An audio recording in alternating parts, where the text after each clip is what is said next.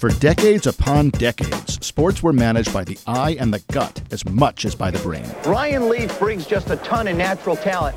Owners, general managers, and coaches made decisions driven by instinct, impulse, and tradition. Clean cut, good face. Yeah, good job. It's only more recently that a scientific way of thinking has been broadly embraced in sports.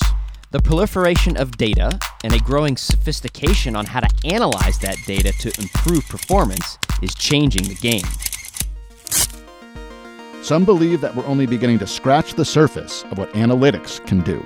Of course, not everyone is a believer in sports analytics. It's just a crap that some people who were really smart made up to try to get in the game because they had no talent.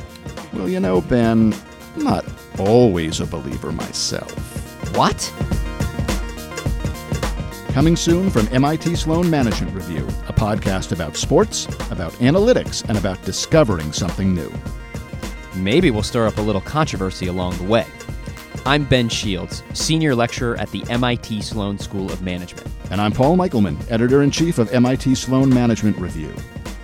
Each episode will set up a thesis, the very best players in the world can understand what's going to happen on the court before everybody else does. So they're not reacting to what's happening right now. They're reacting to what's going to be happening in two or three, four, five seconds. And we'll turn to top experts in the field of sports analytics to make the case. one of the drivers of attendance is how people are performing or how teams are performing compared to the expectations that are upon them. so be prepared to check your assumptions at the door, and emerge with a whole new sense of clarity. or at least a whole new set of questions.